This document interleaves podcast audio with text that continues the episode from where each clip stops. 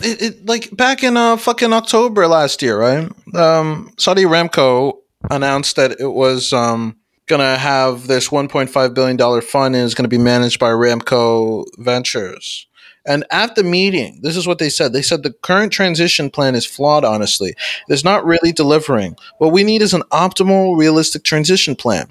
We realize that today's alternatives are not ready to shoulder a heavy load of the growing energy demand, and therefore we need to work in parallel until alternatives are ready, right? What is what is the argument here? It's clearly right. They're establishing this fund, as I said, um, because they're anticipating that leaving fossil fuels and hydrocarbons is going to take decades. So we need to continue investing in traditional fossil fuels.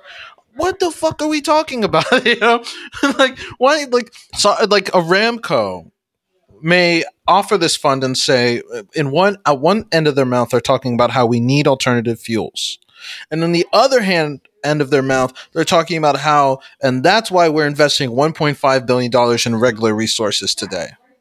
Okay, fuck off. you know, like what are you talking? Like you're not doing anything different, and that is more or less what BlackRock's strategy has been. But it's people have, like you said, abandoned some of the like you know clear-sighted materialist criticisms of it. You know, thankfully, like there are a lot of people who have not. Right, the people who are concerned with like what like with market craft and how we're going to construct markets where you get actors to actually abandon you know um, pouring billions of dollars into fossil fuels how are we going to restructure monetary policy globally and coordinate it in a way where we can punish people who are putting money into fossil fuels how can we create large incentives in the absence of some global state and global authority that deter new funds from flowing into this poison, right? That's going to destroy our ecological niche.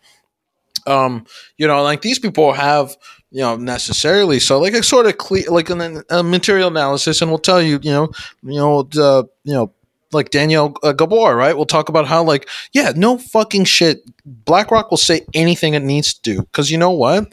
Like, it understands that there's an argument going on right now and an opportunity right now that's being seized upon by environmentalists to restructure central bank policy so that we are taking a hammer and hitting anyone in the head if they invest money into fossil fuels through various monetary financial instruments, right?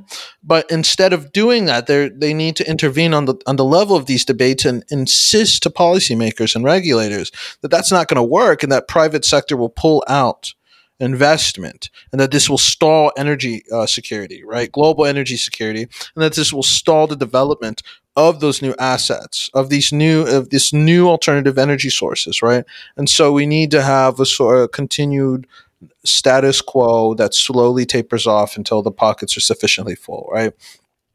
But like you said, there ends up still being like a lot of short term commentary that is uh, that you know that listens to the keys jingling and and and follows that music right and instead of asking you know the basic questions of like okay like what can we learn from like instead of taking the corporation at its word saying what can we why would they announce that they're doing the ESG what are the what what are they structuring this ESG market to look like? Where's the capital going that they're actually investing in these things? What kind of infrastructures are they doing? What kind of platforms are they building? What kind of actors are they bringing into it? Right?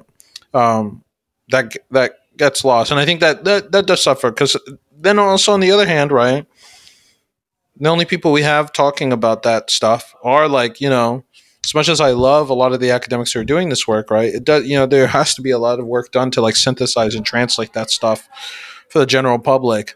And instead, what we get is like uh, red meat being like woke capitalism, woke capitalism, woke capitalism, woke capitalism instead of like what's actually happening which is far more worse which is which is let's figure out how to re-triangulate consensus on fossil fuels for the next four decades while gesturing towards uh, alternative fuels.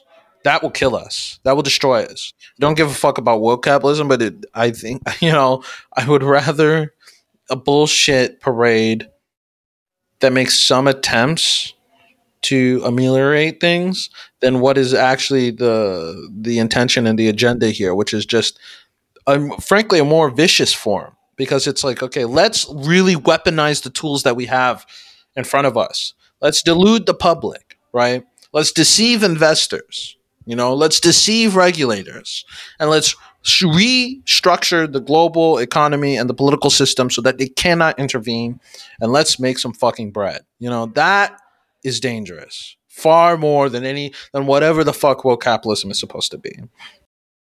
And and if the public sector is going to intervene, it's going to yeah. be along the lines of what you know Daniela Gabor says, you know, around de-risking, right? Yeah. Like, gimme, gimme, gimme, take away all of my um, all of my risk of hitting the jackpot. You know, like in, any investments um, that I have to do, they need to be subsidized. Uh, any losses that I might face, they need to be socialized, right? Like any anything that might stand in the way of uh, incentivizing me to drive this transition. Yeah. Um, you know, it, like all those barriers, all those risks uh, need to be cleared cleared out. Like that. That is the role of the of the central banking system of public policy is this is de-risking but it's de-risking the profits of blackrock right. ramco etc de-risking the profits constructing development agendas that basically ensure that these the countries will either one be on um, development a path that will prevent them from meaningfully blocking paths to explo- uh, uh, exploitation and uh, exploration and exploitation of, of fossil fuel sources, and also from um, w- whether that mean by like straight up economic incentives to, to escape that trap or political incentives because you're not going to be able to actually build the authorities um, that will have legal jurisdiction locally and internationally, right? Um, it's it's um, it's a nightmare, right? We like, and it's especially a nightmare when you have everyone giving rhetorical um, credence to the idea that if we don't stop this shit, we're gonna die. We're like and not to be apocalyptic with it, but just like that, the ecological niche is going to disintegrate, and it's going to be hard to keep doing civilization the way that we are doing today, and keeping global trade patterns of trade and migration going, right? And so if that happens, and we're fucked, then having people say that in one end of their mouth, and on the other end being like, "So, anyways, how can we help you?" Get more natural gas out of the ground so that we can better advance our national security interests.